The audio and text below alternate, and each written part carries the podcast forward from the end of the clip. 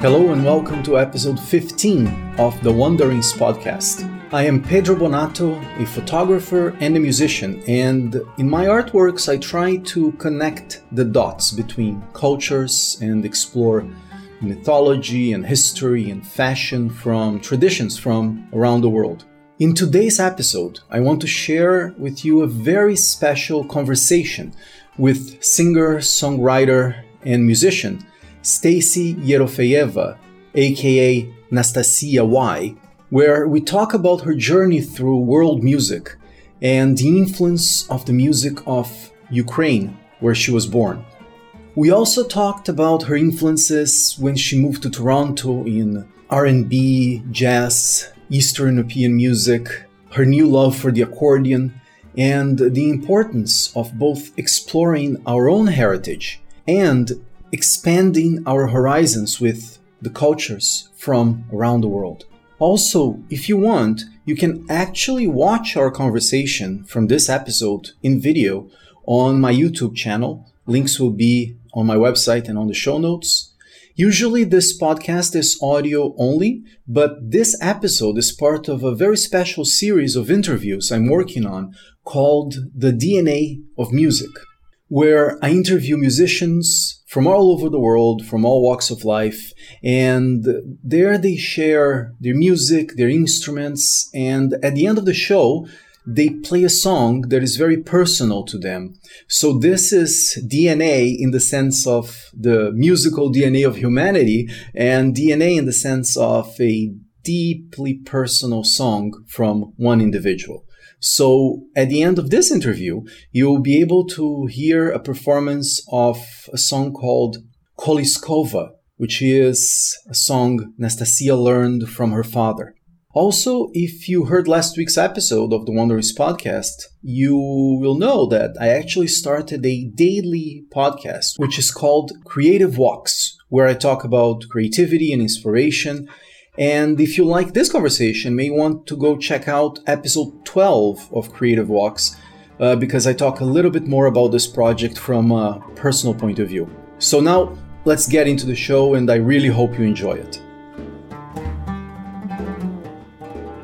Okay, cool. So, Stacy, Welcome to the show, to the second episode of the DNA of Music. Thank you for being here. Uh, thanks for having me. I'm excited always to hear all about your ideas and be a part of them. Yeah, but today it's all about your ideas and all about your music. So, um, to start off, you the coolest thing that I think that you do and you get it very well, like in the Toronto music scene, is that we have this thing of having contemporary music, pop music, and there is this combination with traditions. And we're going to talk about the traditions of Ukraine and all the other places where you work. But just to start, tell a little bit about who you are as a musician and uh, what the kind of things that you were interested in and that you're working on as like an overall view of that.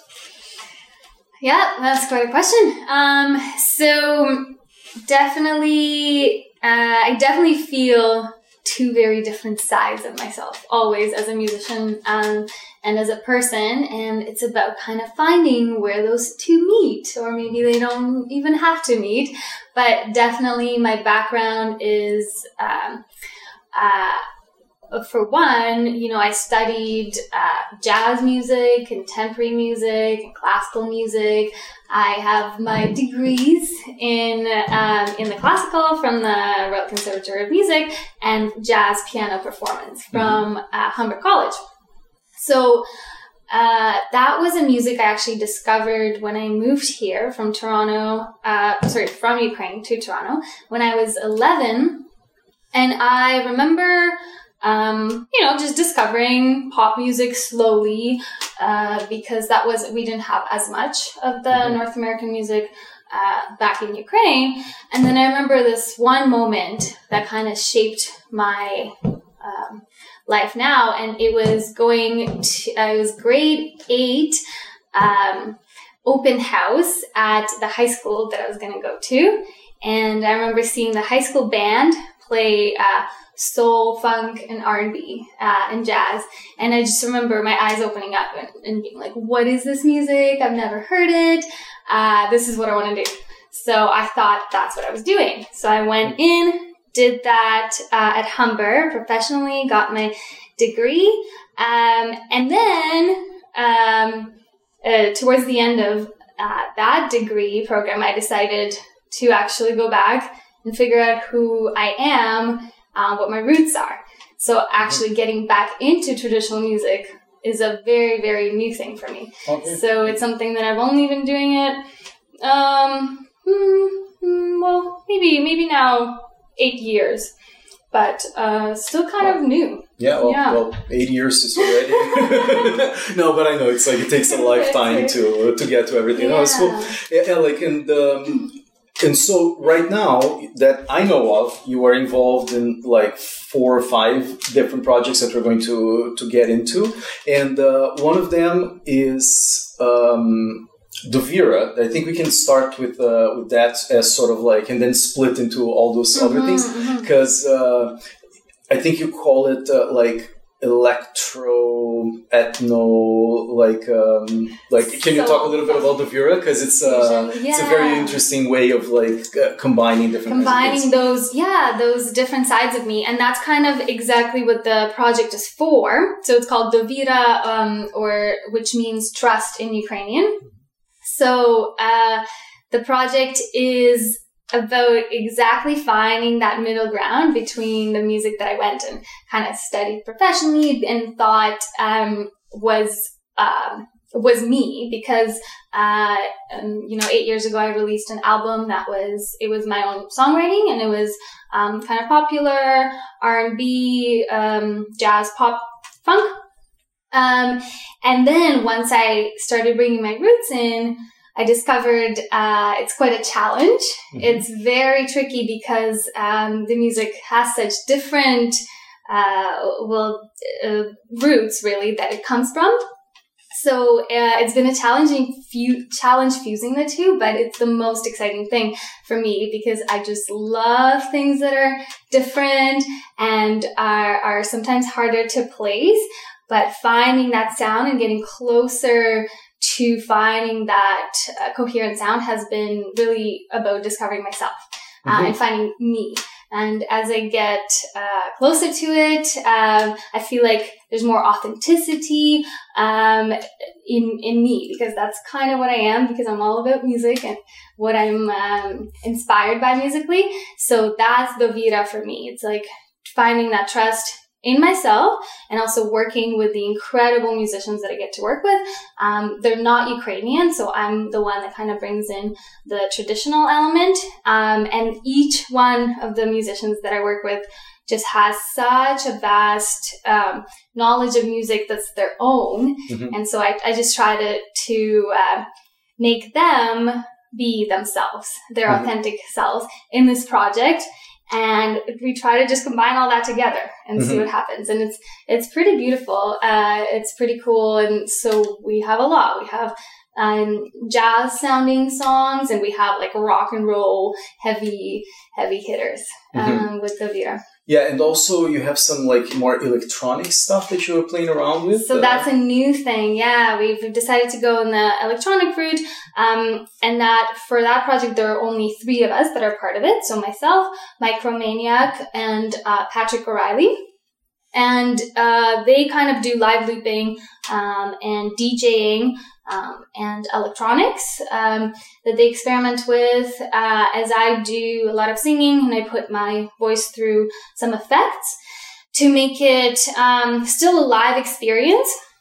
Even though it's electronic, a lot of people think, uh, you know, that means like everything's pre-recorded and just playing press, you're pressing play. yeah. um, but it's uh, it's a, just a different way of creating music live because uh, you know Patrick, for example, really works with what I'm doing vocally and how I'm improvising, and he's improvising electronically around that.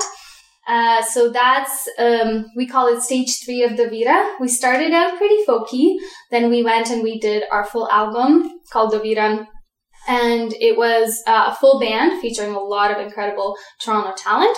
And now we're taking it, scaling back, just the three of us, and uh, it's our electronic project. So actually, May 22nd, our first Ooh, song comes out. All right, so uh, Cool. Yeah, we have uh, we'll have show notes and links to all the stuff we're going to be talking about. It will be on YouTube and on the website and everything.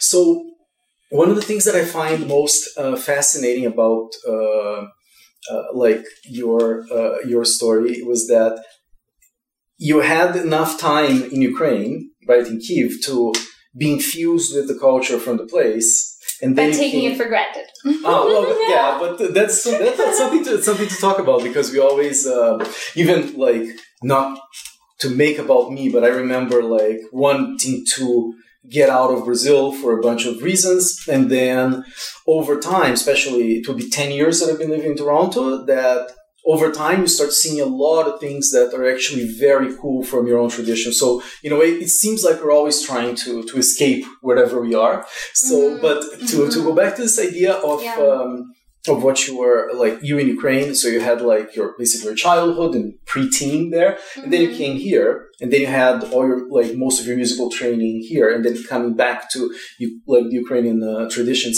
Can you talk a little bit about that, uh, like specifically that moment in your life, like uh, of you coming from Ukraine to uh, to Toronto, and how was that uh, experience for you? Um cha- yeah changing my life coming to so i was 11 when i came to toronto and i definitely didn't think much of it i just uh, i was actually pretty excited uh, because you know it's North America, and I just thought that I would have a pool in my backyard like right away because that's what on all the movies that's what you yeah. see is a pool. Mm-hmm. Um, so that's kind of what um, all I was thinking at that point. But I do remember um, actually going uh, to school, which was like right away because my mom is an Eastern European mother. And so, you know, you're not going to take any breaks and like sit at home and learn the language. No, no. You're going to go right to school right away. Um, it was, uh, uh, it was the very end of grade five, I, believe. They could have, she could have let me have the summer and then start in September, but no, I went, I think it was end of May.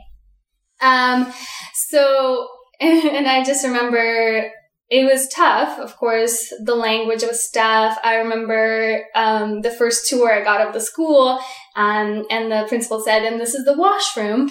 And I remember thinking, "Wash? Like you wash yourself?" um, because you know I knew it as water closet and stuff like that. So there were a lot of challenges for sure. But uh, I was I moved and I was kind of in in North York. And so the multiculturalism hit me right away. And there were people I've never seen before, I've never interacted before. Right away, I was placed in ESL, so uh, English second language. So my friends became, uh, you know, I had my best friend from Iran, and I just started, we started learning so much about each other. And it's a different kind of experience than you can get in a place like Ukraine that's pretty much um, still very much um, everyone has a very similar mentality, which I think can be very cool um, because uh, it's a unique place, you know, where where everyone at least more or less speaks the same language and, and thinks similarly. Whereas I discovered right away so many different uh, outlooks on life mm-hmm. uh, and so many um, uh, opinions. And I think that's what makes Toronto really cool. And that's why I'm here to stay for sure. And I'm learning that through music. Uh, you know, with your project, Blue yeah. Dot, which I'm a part of, yeah. um, it's constantly like, um, it, you know, uh, can you share what, uh, what are you bringing to the table? What is, what is your culture? What is your culture? Like, what are you saying through your music? And just coming to your room and and trying to come up with something together, which yeah. is just so beautiful. And I find that uh, that's the Toronto thing. You know, it's it's uh, sometimes it's not as unified, but it's beautiful in that way because we are just um, also different and learning from each other is beautiful. Yeah, it's uh, yeah, it's one of those things that at least to me, in well, you know this well, but it's one of those those things that um, I'm very interested in the songs in the border things, right? And um, whenever someone brings something that people haven't like seen before in their own traditions, and sometimes you see that as a completely different thing, or sometimes you see that as like, oh, we have our own version, version of, of that, of that which mm. is uh, mm. like it's the most uh, amazing thing. Which is why I asked about like your experience coming from like from Ukraine at such a uh, an early age. And so let's talk a little bit about um, Ukraine and about the music there and the language. So we're going to go a little bit more into it. It's uh, fascinating to me that it's a country that has like such a long history and at the same time such a short history as a, like an, as actually a nation. Mm-hmm. And the other thing that I find fascinating, and I don't know how you specifically navigate uh, through that, the the fact that you guys, when you're born, and depend you know the part of the country, you speak Russian and Ukrainian, mm-hmm. right? Mm-hmm. And then you switch between the two. So in terms of language, like how how was that for you? Like I know, like in I think in uh, Western Ukraine, people are mainly speaking um, like Ukrainian, and then Western mm-hmm. Ukraine sometimes they're mainly Russian, and yeah. people can, especially in Kiev, they can go from one language to the other. so, how is that for you, like language wise? Yeah, so that's a really great question, and it's something that I just grew up with without thinking um, about it, and moving here, uh, people um, uh, ask about it and it's uh, it's different than French and English here, like much different. It's literally um, uh, I'm from central Ukraine, so uh, from Kiev, from the capital. So that's where you literally your every second word it changes. So you go uh, you go Ukrainian, Russian, and then sometimes even a little bit of an English slang with like the ending being in Ukrainian, which is just hilarious. Yeah. Um, so it's it's very open. Nobody thinks about it. I remember really noticing it when I went back um, just to visit on vacation, and uh, I remember watching this um, uh, channel. It was like M1, kind of like our um, our Much Music uh, mm-hmm. station. And so there are two hosts, and one speaks in Russian and the other in Ukrainian, and they're talking to each other. And I've um, been a Russian speaker actually when I was born. And it's never been a thing. We've been the most Ukrainian, mm-hmm. and so many people have a hard time understanding that, that the language doesn't necessarily mean how you identify, um, because it's just been, um, kind of we've been forced. In the capital you've been forced to change if you wanted you know a good job um, uh, in the ussr something that's that's gonna you know create stability. Um, you were sort of like you just had to to change to russian and it's a very hard thing to um, to you know make a change back especially with a you know i was a little kid. There was enough going on for my family where they just they did keep speaking Russian, but they're very very passionate about Ukraine being its own culture. Um, and finally, uh, after the uh, the recent events. Um, 2004 was when we actually made a conscious decision here in Toronto to switch. Uh, mm. So my mom and I now speak Ukrainian. Um, uh, and that's been something I never thought we would do as a family. Hmm. Uh, and that's been quite um, a conscious thing. The thing that made it easier was uh, that we had a, a, a little kid. My half sister was born. And so that was an easy thing of like, okay, well, we have two languages to choose from to teach her, you know, plus the English, so we don't overwhelm her. Let's go with Ukrainian. And that mm-hmm. was, um, that made it easier just to really kind of show what uh, where we come from and that we're very um, passionate about you know Ukraine being its own thing and mm-hmm. having its own tradition that's separate from Russia, but it's really not a, a problem. Like I speak to uh, Russian all the time to Russian speakers, and it's doesn't make them any less Ukrainian. So yeah. that's something that's like people don't understand in the media, and they say, "Oh, but they're Russian speakers, so they want to be part of Russia." No, yeah yeah like uh, the, the thing that i find uh, like fascinating about that is just the first when i went there was oh like the switch between and then i was trying to learn russian too and then i was reading the the signs or trying to decipher the signs in the subway and then i was trying to see but i don't know what that word means and then my wife would say oh that's actually ukrainian. Like damn! It uh, but it's um you know but very confusing. Uh, yeah no but it's but, but i find it uh, like like as like a Brazilian, I can I can relate to that. The way you said it just now, that it's like whenever you think of Portuguese, our language, it's it's Brazilian Portuguese, but you don't really think of um, although we came from Portugal, we don't really, the cultures are actually very, they're similar, but they're like actually very different and there are no relationships that are like embedded just because you speak Portuguese has nothing to do with um, being Portuguese, like we're yes, Brazilians. So it's it's completely yeah. different uh, culture. But and it uh, almost makes you have your own thing. Like that's oh, yeah. your that's your quirk, you know? Yeah, yeah, and in uh, and in that way, I think it's a little bit different than the, than English. That now it's like lingua franca around the world, and then everybody has their own like accents and ways of speaking, and um, and many, many, many countries that take it and make it uh, their own. That's uh, kind of uh, cool. So, when you were in Ukraine, did you learn um, music there, or was it something that you that you learned here? how did that uh, how did that work? I definitely started piano when I was six. Hmm. Every small Ukrainian child does. Um, the education there is quite uh, fantastic. It's free uh, in a lot of ways, or um, not as expensive as it is as it is here to get a decent musical education when you're when you're small. So six years old, most people go to the little community music school, and I did. And I remember, you know, my mom just said, "What do you want to play?" And I said, "Piano sounds good. Sounds like a nice hmm. choice." Uh, and I went in, um, and there was a kind of a head teacher there that. Uh, he does like an ear training test. And and I, I do remember her being like she's quite gifted. And and I hmm. thought and once you hear that as a child uh, you kind of once you're good at something you know that you're good at something you kind of make a decision to to do it. Uh, now that didn't go too well because practicing was a thing you had to do. I didn't realize that uh, when I was six.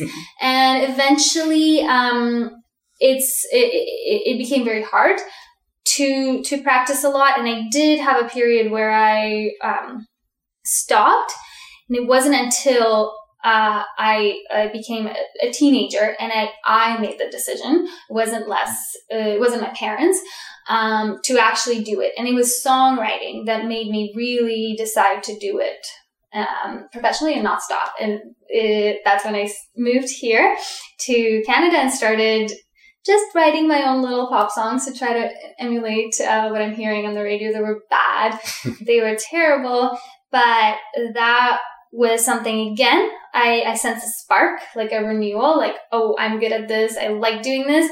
And from there, I just didn't stop. So I did decide to go back and finish my de- my classical degree. It's because I can't like stop and not finish something. I need mm. to uh, finish. So I did go to the Royal Conservatory here, um, do that, and it was a lot of practicing every day. I did it, um, and then again, uh, like I said, discovered jazz. Totally put the classical thing aside.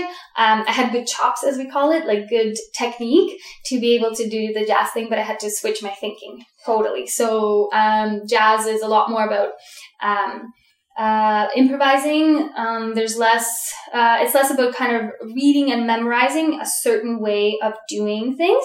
Of course, in classical, there's a lot of your soul you can put into music. You can um, you can play around with dynamics and shape things that way. But jazz, it's like there's no limit. There's you can do whatever you want, and that was an exciting and a scary thing. Uh, that made me really, uh, really decide to do it for life. And then, of course, discovering the traditional, uh, it was easier to do it uh, with a jazz training because with traditional music too, there's a lot. There's a lot where you're playing with an ensemble and other people, so you need to have a really good ear that's open to really playing with people, not just being your own in your own little box, uh, kind of doing what you practice. No, you need to be like open to changing things up all the time. Mm-hmm. Well, you mentioned about um, jazz, right? So to me, it's a whole black art. Like uh, I'm more into like started with the like Arabic music and then Turkish and Persian and then world music and now very fascinated about music from Ukraine, and Poland, and all, all mm-hmm. these places. But whole new territory. Yeah, yeah. But for me, jazz is still like music that musicians like, but I, I'm not really like uh, into it. Can you give a little bit uh, of like um, a primer of what jazz is not what jazz is, but like what what it appeals to you, what kind of things uh, are. Because I want to ask you later about how that served as a gateway drug to to all the mm-hmm. traditional stuff. But uh, like, what's your take and your appeal to yeah to, to jazz to uh, especially to non jazz musicians? That's a good question, um, and it's funny because uh, the other weekend, um, so. Uh, just to take a step aside, um, I also run um, an event company where um, in Toronto here where we are really focused on giving musicians uh, sustainable work. So work in uh, private events and weddings. Uh, and we kind of have a really good system worked out for that where we really try to take care of the musician um, and uh, provide clients with something that's that's really really top notch and, and super pro uh, again to help this this this whole industry and this whole Toronto um, music scene that we're talking about. So uh, there is a lot of kind of popular and jazz music that people ask for, and uh, this lady called uh, a week ago, um, and she said, "I my I have um, my grandpa. He's turning ninety, and I would really love a jazz piano player." And I was like, cool, I have just the perfect guy for you. Let's do it. She's like, yeah, I also have a question. What is jazz? so um, that was really funny. And um, and it's like, how do you answer that? Because it's kind of the, um, it's really the start of uh, North American music, but also it's kind of um, the spark of everything. Like, I think everything really came from Africa, including yep. us, everyone. Mm-hmm. Um, and so this music, that made its way to North America, it really shapes um, uh, shapes everything, shapes our current history totally because uh, it's about the rhythm um, first and foremost of um, of, of Africa, of this kind of birthplace of everything. Um, and then it's been taken for, it, has been, it's evolved, right? Mm-hmm. A lot. And that's why people, non-musicians, just, uh, sometimes they'll go to a, a, jazz show and they've never really, uh, understood it and they just go like i don't know what's going on but all the musicians are like tapping their head and going mm-hmm. yeah man this is like this is serious stuff um so um I think the reason that it's it's uh, it does have this edge uh, of it that's maybe more ex- I don't know seems exclusive uh, is because it is such a um, there's a lot of how can I say it m- mental uh, um, capacity and and a lot of um, yourself that you can put into the music and you can really take it very far in terms of just once you have the knowledge of how to to work with harmony, work with rhythm, and make it your own, uh, you're improvising on the spot. So that's what the, the jazz musicians are reacting to if they have an ear for like, oh, that guy just did a flat seven going to like a flat two. So if you have an ear for it, yeah, you're gonna be really drawn to what it is exactly technically that they're doing. But if you take a step back, um, there's so much, you don't need that kind of training. You don't need that kind of ear to hear it. Um, and if, if you're finding the stuff, uh, the current modern stuff hard to listen to, go back to the 20s, to the 30s, go back to Louis Armstrong. And I think everyone can listen to that and really feel something, yeah. uh, in their soul. And, uh, I think that's what jazz is. It's that like very tribal, very human um, feeling that I think is in all of us. And I think you can find that you just maybe need to search for music that's a little bit maybe older before it got so evolved. Mm-hmm. You know, uh, and then perhaps you'll have more of an ear for the current stuff, um, and then what Coltrane did uh, mm, uh, with the music, and he just kind of took it further, you know. And so your ear might just find uh, a spot that you really like and stay there for a bit and then eventually your ear will just evolve but you yeah. don't have to have the training yeah no it's uh, yeah i never thought of uh, jazz that way but i think it was with me the first time i listened to arabic music that had all the scales that are not like major minor like the, the regular scales in the west and there will be an, another episode that we're going to talk at length Yeah. about that kind of stuff. But I remember like, yeah, you have to adapt your ear to hear that. And even to me now, major minor scales sort of sound very vanilla. They can sound boring, like, yeah. no, that's a, yeah, not boring, but like, oh, that's cute. That's a minor. How about uh, like Hijaz or like other kinds Yeah. of. But it's it's interesting how he gets. It's like the analogy I made to a friend of mine the other day that he was like, "Why are you into all this world music stuff?" Right? And then uh-huh. I said, "Oh, it's like as if you had only eaten pasta all your life, and suddenly you are presented to this buffet of food from all over the world. It will take a little while for you to get the taste of certain things, especially when you haven't ex- like explored it or you weren't born with it. Yeah. But as you do, your like your mind gets uh, open to a lot of dif- different uh, opportunities and uh, Totally, and totally. You just have to let your mind do that. You just have to expose yourself to all this music. And it's uh, interesting uh, about what you said about Makam and like the, the, the scales, the Arabic scales that are much different than what we have here uh, in the West. Um, it, that there are also a lot of similarities, and we talked about that a lot with you. Just finding the similarities between these different cultures um, that are just like, whoa, how did that happen? Like, um, so it really, it's to me, it's it's the same. Like the Arabic scales and the and the jazz because. It, the jazz, especially because it comes from the blues, that very, very basic, um, um, kind of like, here's my soul, here's what it's yearning for. And the blues, as we know, everybody talks about that blue note, you know? Mhm. So, um, I guess just to simply explain to non-musicians, you know, mm, na, and I'm singing this in a Ukrainian way, but uh, that th- that third, you know, um, uh, that in classical music it's either minor or major.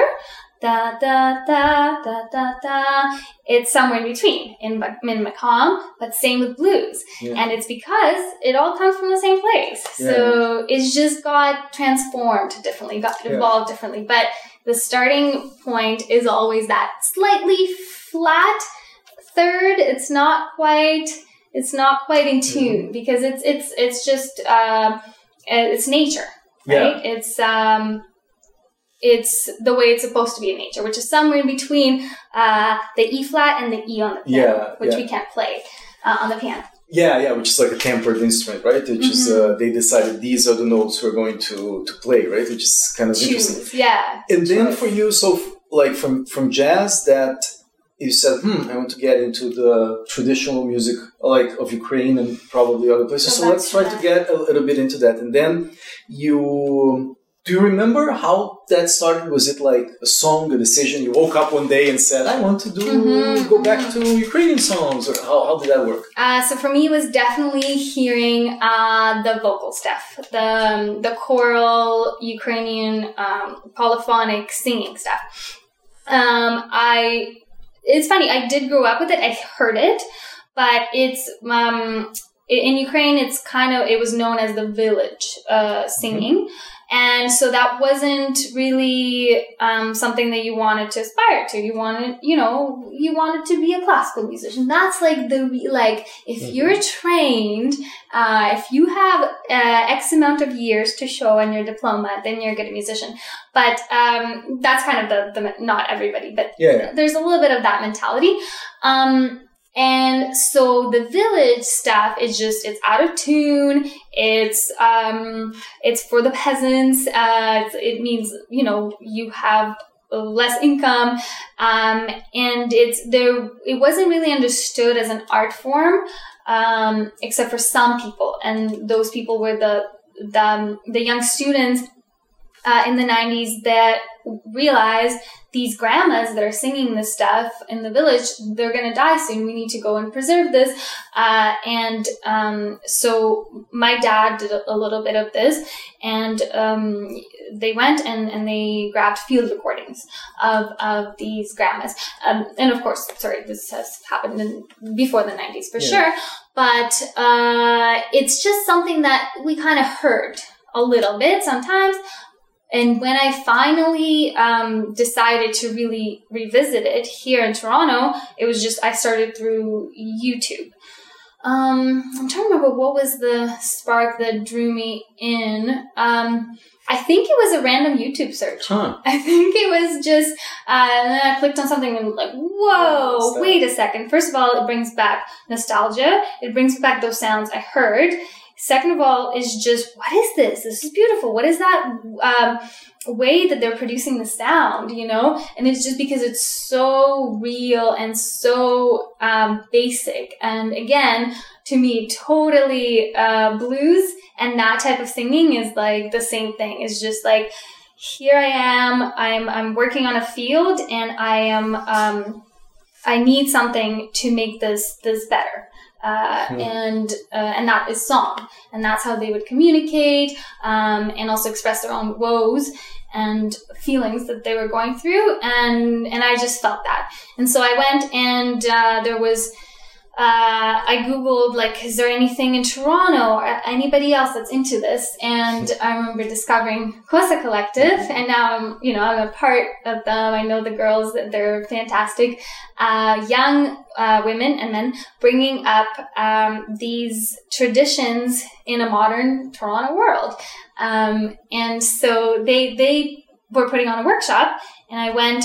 Um, to go to the workshop, and it was Anastasia that was doing it back then. She was the for the original singer in Lemon Bucket Orchestra Okay. um, mm, eight years ago or something, uh, and she uh, kind of introduced me to uh, hear some more recordings, hear some more field recordings, go check this stuff out, and I just started really listening to it a lot and trying to emulate it. Never thought I could sing that way because I was a jazz singer. I was Huh. Uh, kind of like a Norah Jones, like very soft uh, singing. And then one day I discovered, I was like, whoa, I have this. It's five times louder. It's a very strong, piercing. People call it nasal. Uh, it's just a very piercing kind of quality that uh, is really very human. Mm-hmm. So Yeah, that's that's- cool. No, it's um, cool. Yeah. The Yeah. um, about that, uh, like we're going to get into now a little bit about specifically like uh, Ukrainian uh, music, and to me, I remember the first time I saw you singing. Uh, like Ukrainian music, I had already seen some people like in Toronto, like in uh, some people from the Lemon Bucket Orchestra and Kosa Collective and other places. Uh, it's like, oh wow, yeah, I had the same impression. It's like, whoa, this is a different way of singing. It has It this hits you. power. It has this, um, and it's it, it's raw in a way, but at the same time, there is some, at least to me, there are some hints of a very ancient, but some sort of like ancient sophistication and simplicity, the way that they uh, that they do it. And then I remember Mm. seeing you uh, you saying It's like, oh wow, like how can she produce this kind of sound? She's so little. yeah, and that's that's uh, one of the things that then I wanted to maybe you can even like maybe even like demonstrate a little bit of that. Like uh, later on, uh, as you know, we're going to like do a little like demonstration of a, like a song that is important to you, and we're going to get into that. But you mentioned this idea of the polyphonic sound, right? So this is basically, from what I understand, it's you have many people that they are singing and they are complementing the the, the melodies that are happening Mhm. and they're doing like sometimes different kinds of uh, melodic lines or they're doing sometimes the same and you have a little personality how can you talk a little bit about the structure of this kind of Yeah, uh, quote unquote village music from ukraine Yes, so it's different than um, the choral music that we used to hear uh, because uh, the choral music here has a lot of harmony. We talk about harmony a lot. Um, and so um, I guess the mm, simplest way of uh, describing it is things are kind of built uh, in harmony um, in Western music, and it stays that way for the most part. Uh, you know, like there's a soprano that's to sing the top part, and uh, um, whereas with polyphonic singing, um, it's a little bit more about the main melody, and things do go into harmony uh, at some point, uh, but it always comes back, and that's the one thing that I've noticed um, that really struck a chord with me. Uh, uh, no pun intended. Um, it it, uh, it always comes back to the to the tonic, which is the the main note. Um, so it's like it's like coming home. You know, it starts somewhere, it goes somewhere crazy, and it always comes back. No matter how many singers you have, they're gonna sing the last note. Um, like doshechka doshechka mostechka mostechka always comes back to the first note that it started. Um, so um, that's kind of the difference uh, with polyphonic singing. It's like branches and offshoots, and it comes back. Mm-hmm. But you could probably find a better Wikipedia uh, yeah, no, I'm, I'm, definition. I'm, no, for sure. Like uh, in these conversations, it's more like uh, given like you, how you touch this uh, culture and this tradition and how you interpret and how you how you mm-hmm. how you use it and uh, and thank you for the little demonstration of uh, yeah and that that's that uh, like little like um, part that you're saying that's uh, from that's a Ukrainian song, right? Mm-hmm. Specifically, uh, this one that you that you just sang, mm-hmm. it's sung in Ukrainian, right? That's right. Yeah. So that's uh, a spring song, uh, a spring and wedding song. Um, for I believe Central Eastern Ukraine. I mm-hmm. am definitely not a specialist. Um, this is still a new thing for me, but a uh, beautiful song that kind of um, um, is about the revival and about uh, springtime, uh, the time to get married, mm-hmm. uh, because that's what pretty much all the village songs were about. It's like um, time to get married. There were funeral songs, spring songs, uh, and and songs that have to do with the different celebrations, um, the winter time. But it's very much, uh, yeah, they're very much. Um, uh, like catalogs of songs. These are the ones you sing at this time, and these are the ones you sing at this time, mm-hmm. uh, which is kind of funny.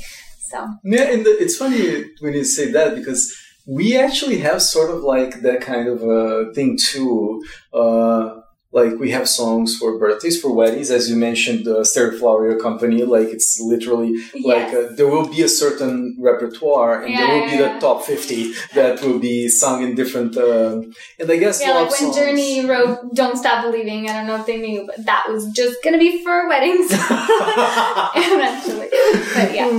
yeah and then there are like Stairway to Heaven songs to learn on the guitar right yeah. and uh, yeah, and hopefully with this uh, this show people will get uh, inspired to take a look look at these other traditions that I remember seeing uh, one of the, the most beautiful, powerful songs that I heard from. I'll put link on show notes for the for the uh, on the repertoire. There was this very sad song about. Um, it's all innuendo about um, about like betrayal and it's a story like um, there's this Cossack, there's this uh, Ukrainian warrior, and he goes to the house of this woman, and but she's basically lamenting, oh, you have this family, you have your wife, but they sort of like a forbidden love song, and they relate oh, yeah. to a bird. And I remember yeah. I heard the song, and I basically felt all those things Yes, and then suddenly, oh, that's what the song is about. And yeah. then I remember like, like goosebumps, mm-hmm. camera can see, mm-hmm. but it, it's, uh, I remember like, oh wow, like it was so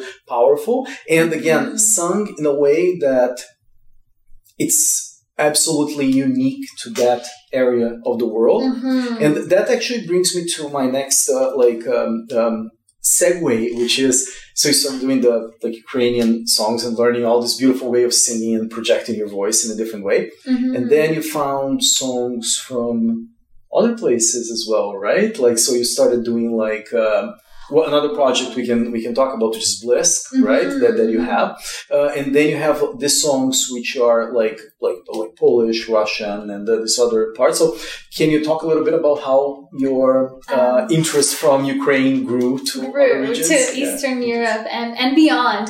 Yeah, that's a very good question. Because um, I just want to make my life harder. Um, so you know, uh, why not try to sing the stuff in different languages that I don't know how to speak? Um, uh, yeah, so that came from um, definitely again the just expanding my mind through YouTube searches and so on. But I remember a moment where I heard Macedonian. It was the Macedonian stuff and the Bulgarian stuff that really drew me in or, or out to discover more. Uh, and then I found some girls that are also into this stuff in Toronto. And that's uh, Ekaterina, Stefania, and Evelina from Blisk.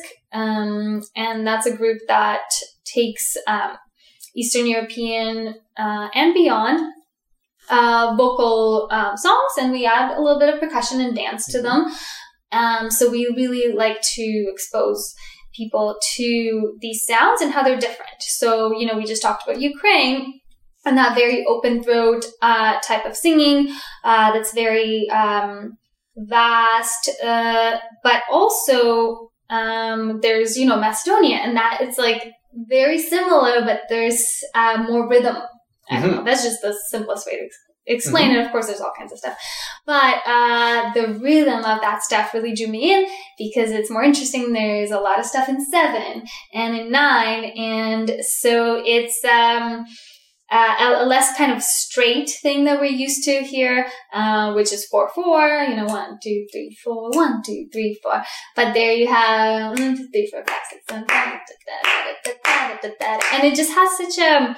Uh, again, to me, it's like more real way of moving even because if you look at nature nothing is straight nothing is square um, everything has different um, sides to it that all balance out so that's what drew me into that stuff. And then, and then the Bulgarian stuff, which, uh, uh, is different again from all, um, especially from Ukrainian, because the harmonies are they're more dense. So there's a lot mm-hmm. of what we call seconds. So instead of that coming back to that tone that I just spoke about with the Ukrainian stuff, there's a lot of um, uh, close intervals that create these cool beats. So somebody singing one note and somebody singing a note right above that, um, and it creates a very Pulsation cool, yeah, pulse yeah. kind of. Um, so I just I heard it and I. Uh, really, really wanted to get into that. And again, that's a very new thing. So there's a lot to learn.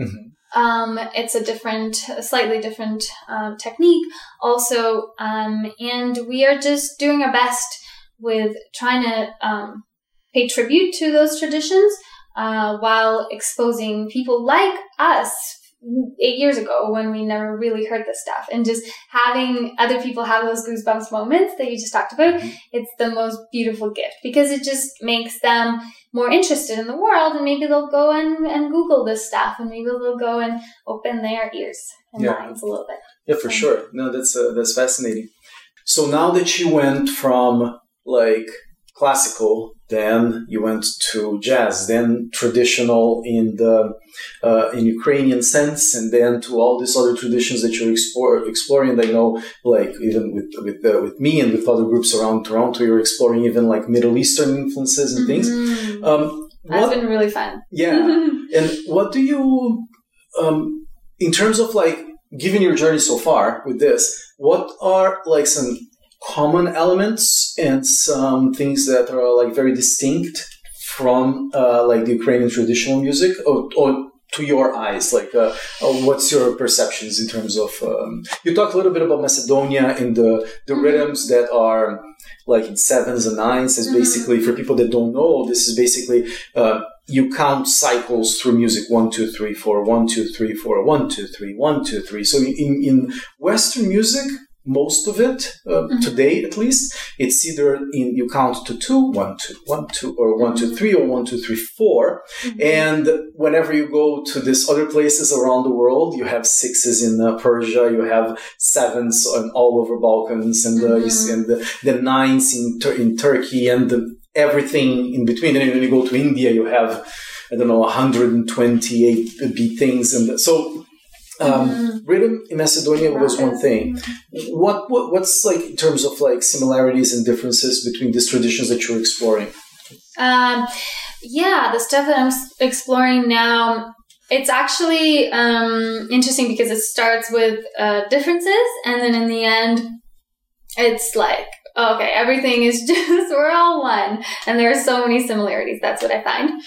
Um, hmm, what else is there?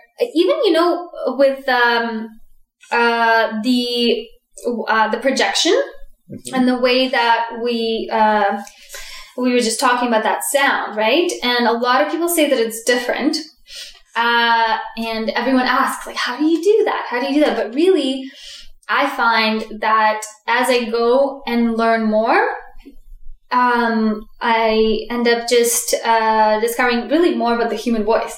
And that in the end, even in classical and opera, all these techniques ex- exist. Mm-hmm. Uh, and in pop, it's like, okay, you want a little bit more uh, resonance here. You you uh, you go from here and you really light this part up.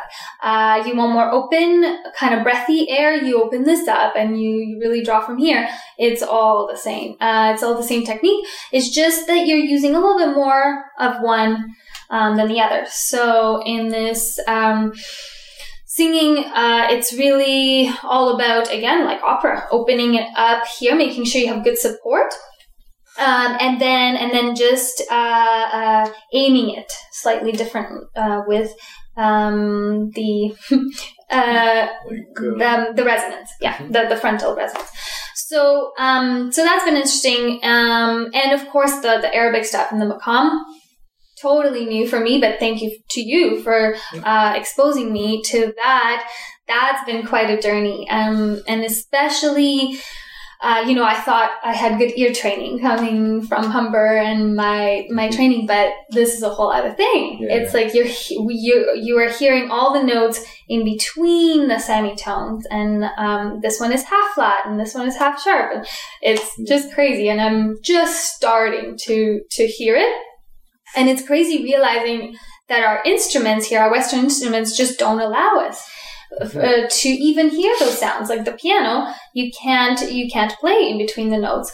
Um, now they're starting to. So there's a synthesizer that's out, the ROLI uh, keyboard, uh, where you can actually, depending on where you place your finger, on the key, you can make it half flat. Yeah, that's yeah, a new thing. yeah, in uh, though you, you, would like to see to, to hear that because uh, in um, the uh, especially in uh, like Arabic bands, they're using a lot of um, uh, they have in the in the Middle East they have specific kinds of uh, keyboards that they do basically you can say which uh, maqam, which like scale is going to be, mm-hmm. and then they switch those uh, like around. So and then whenever you're doing like vibratos with that little like knob thing that you can yes. sort of get those you sounds. You can sort of get so, those. Yeah, you can yeah. get close. You can yeah. get pretty close these days. Yeah. And, and uh, mm-hmm. but then for you, like that's one thing that I wanted to to to to talk to you about, which is we were talking about voice for a while, and then, mm-hmm. uh, but you are also like an accomplished like keyboard player. So can you talk a little? I know you, you played piano for, for a long time,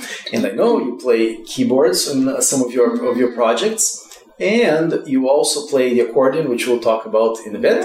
And also, you played the fantastic 80s um, oh um, keytar oh yeah, yeah. Keytar. Mm-hmm. yeah so can you talk a little about about your uh, journey exploring um, like keyboard instruments and how mm. they mm-hmm. relate to your singing and to, to music uh, yeah that's a good way of putting it that it's the journey led me to the accordion um, so the accordion is definitely uh, a new thing of mine so i've been doing piano you know since i was six long time um, so I feel uh, a lot more at ease and more proficient at that. Uh, but this instrument, discovering maybe, I mean, maybe it came from uh, me being literally small and um, not being able to carry a piano or even a keyboard around everywhere. I did do a lot of uh, gigs.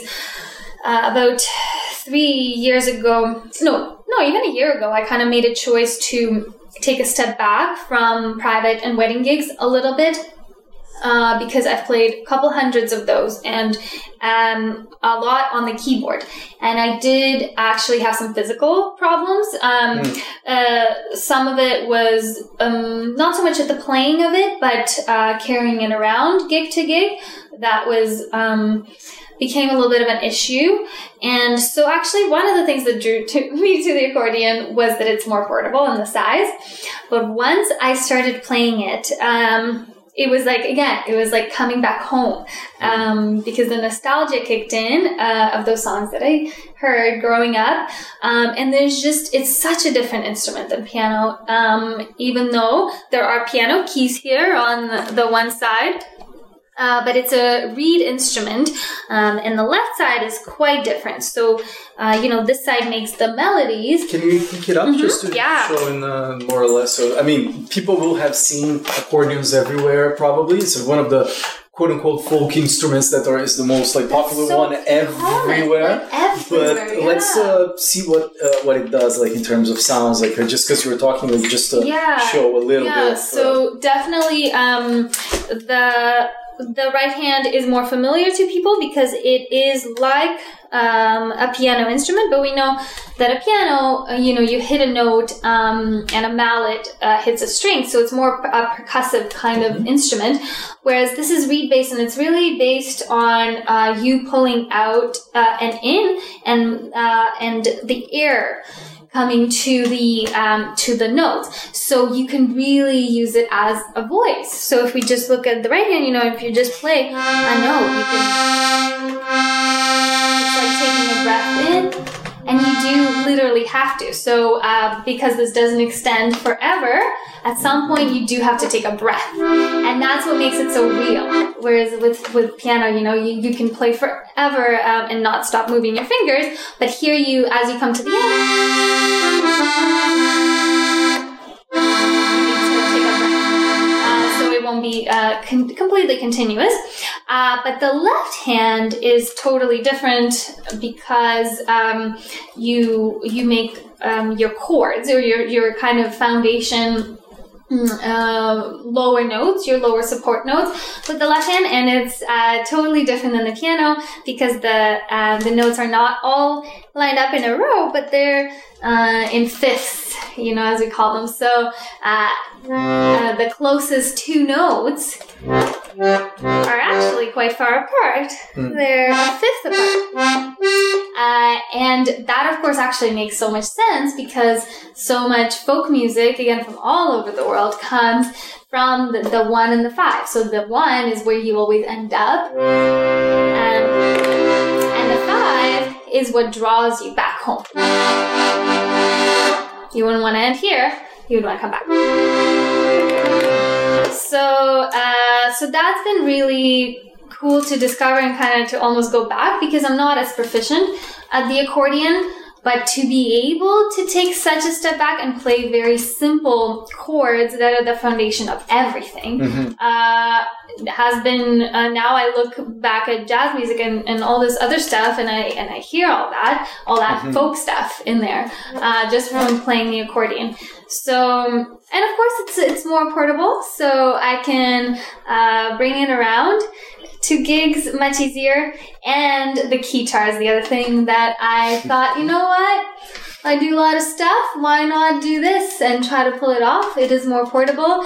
Um, it was popular, you know, in the 70s and 80s, and now it's like a cheesy kind of thing that it's uh, that a lot of people look at it as. But I'm trying to bring it back and make it cool again. Cool. So, um, on one of our next shows, we must bring it back. Keytar, yeah. it's- Mhm. you got it.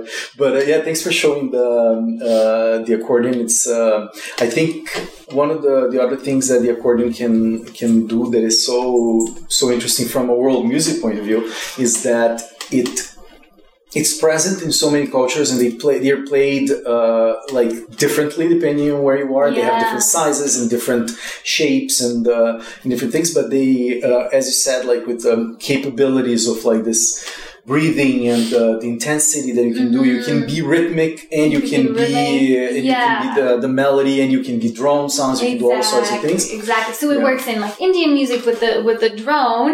Uh, it kind of uh, can simulate a harmo- harmonium instrument, and then the the Arabic stuff. Although it's tricky, of course, when you're getting into the the the macam- the, the half tones and Yeah. stuff, because um, there are some accordions made for that. Obviously, not the Eastern European ones. One. Yeah. Um, but or, or the German one, but uh, the uh, the Brazilian stuff too, Yeah, right? yeah. Uh, there's so, and that's when they really use it in a cool rhythmic way uh, that I would love to also get into eventually, um, because they really kind of um, almost use it as a percussion instrument. Uh, in the left hand, there's so much rhythm.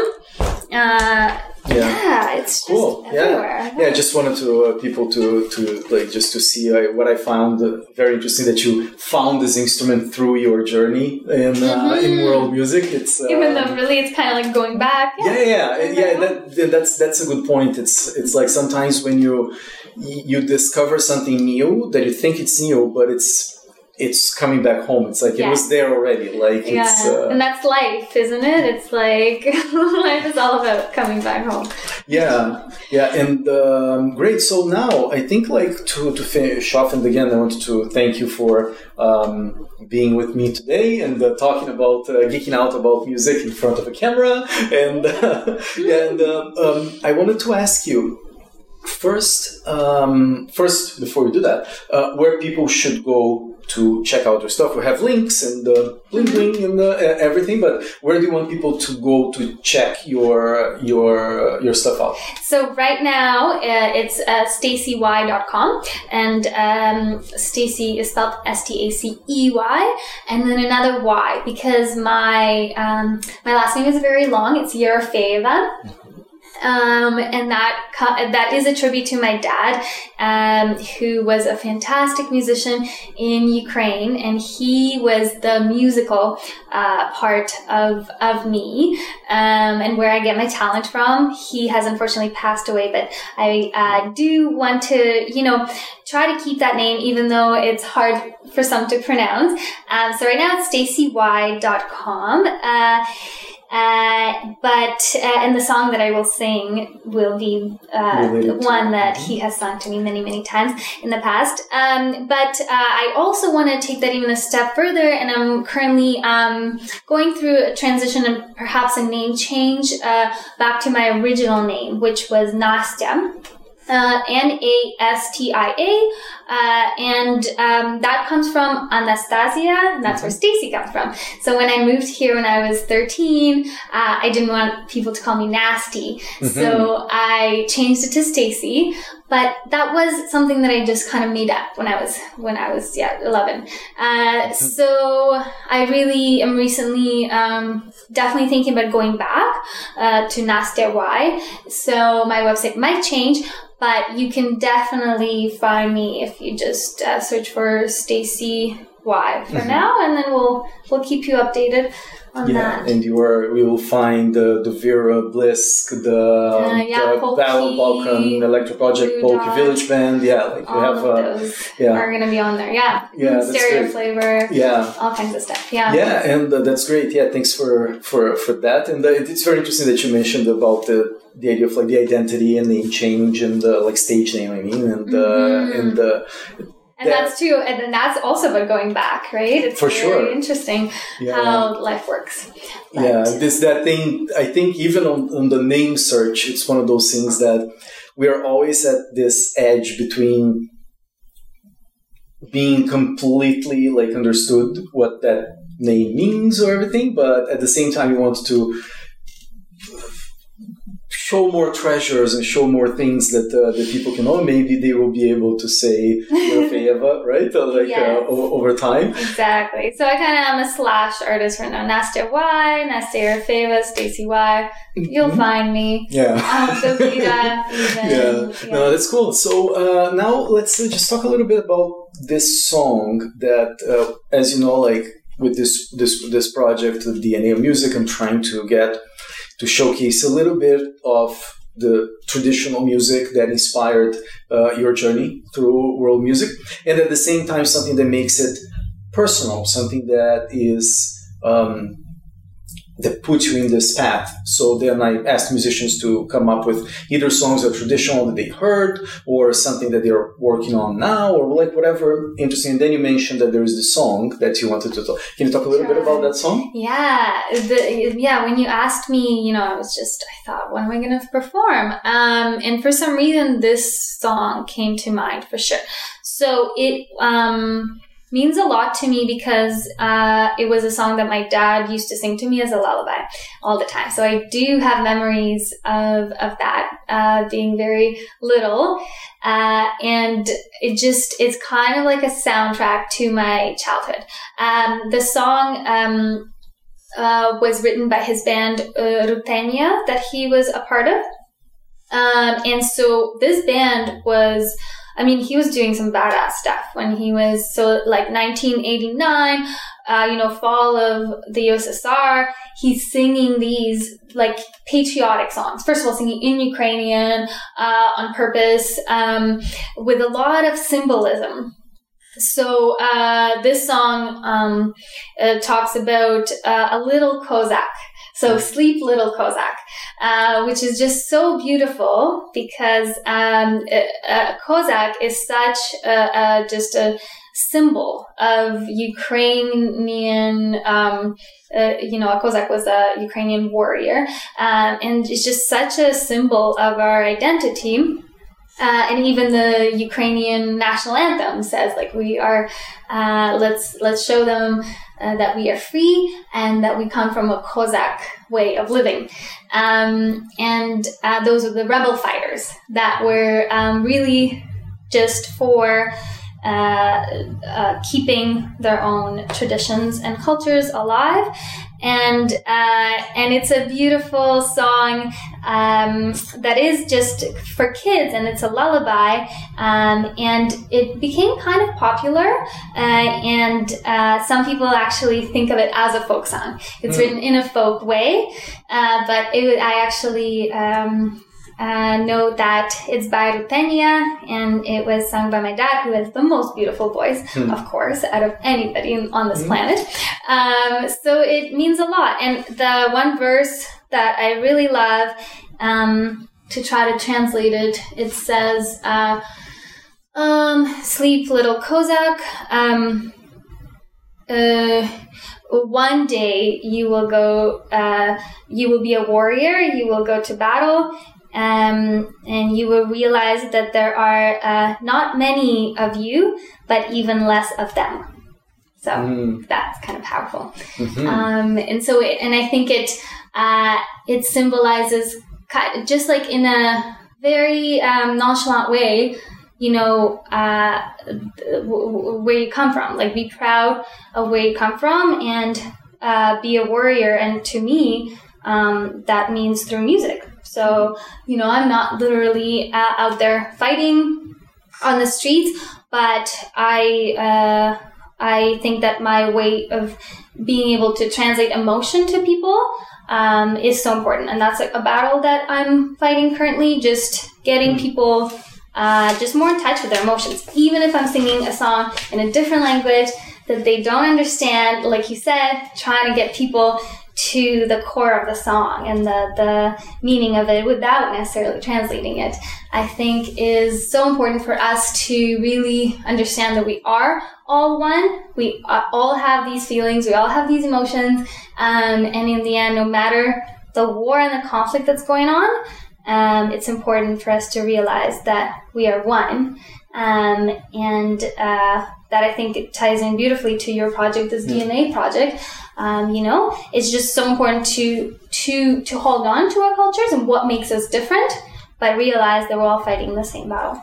Yeah, that's that's beautiful really put. That's really cool. Yeah. yeah, yeah. It's it's it's interesting to hear from like from your own like perspective. It's stuff that I've been like struggling trying to do the best way that I can to like showcase that we are all from everywhere and that. Um, if we share our cultures, we all get uh, first less likely to kill each other, right? Mm-hmm. And uh, at the same time, more likely to get the best that everything in the world has to to offer and lift all boats you know yes and, and, communicate about our differences and our oh yeah for sure yeah, yeah. And, and, it's one of those things that i always find if you if we have just stayed with one specific place and uh, not um, share mm-hmm. what we're doing um, uh, it would be like invitation for chaos in a That's way, right? what causes war. Yeah, yeah. And uh, which is why, like, uh, I like this idea that you're talking about of having the music be, even if you can't understand, but if you can convey meaning through music, it will pierce through that.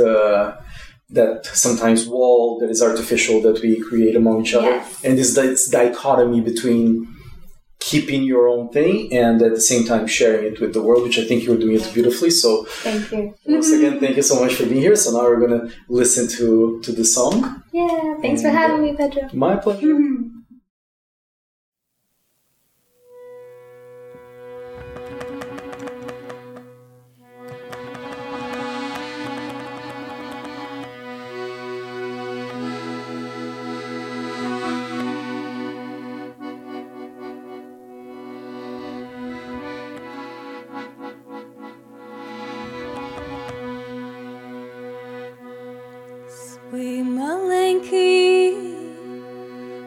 Козачок,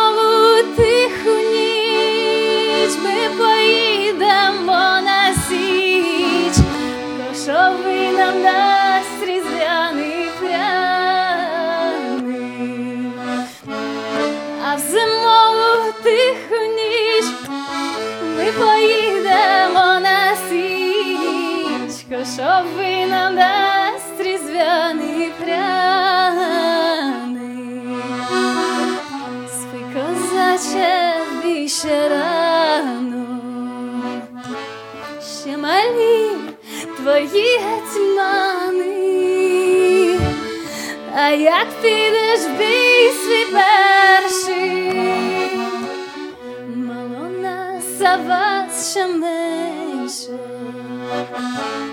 А як підеш бій свій перший,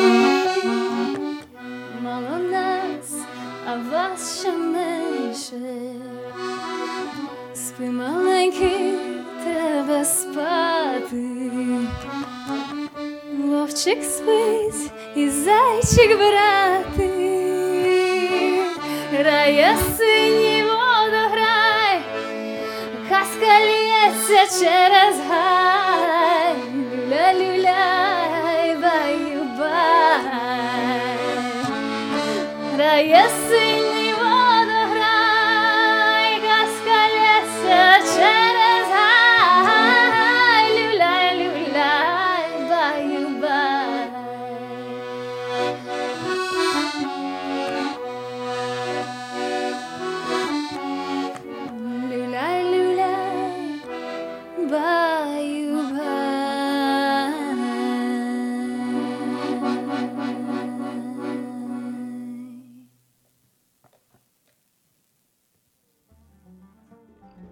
So that's it for today's show. Thank you for listening to the Wanderings podcast. You can find show notes and links at pedrobonato.com slash podcast. If you like the show, I would love if you could share it with your friends or leave a review on iTunes. If you want to get in touch with me, you can find me on all social media at Pedro Bonato. I would love to hear from you. You can find my photography work at pedrobonato.com. The music for the Wanderings podcast is provided by the Blue Dot Ensemble, a music and dance group exploring traditions from all over the planet, where I am one of the founders and the lead drummer. You can find us at bluedotensemble.com. So tune in next week for another show. Until then, I urge you to keep following your curiosity, and I'm looking forward to our next wanderings together.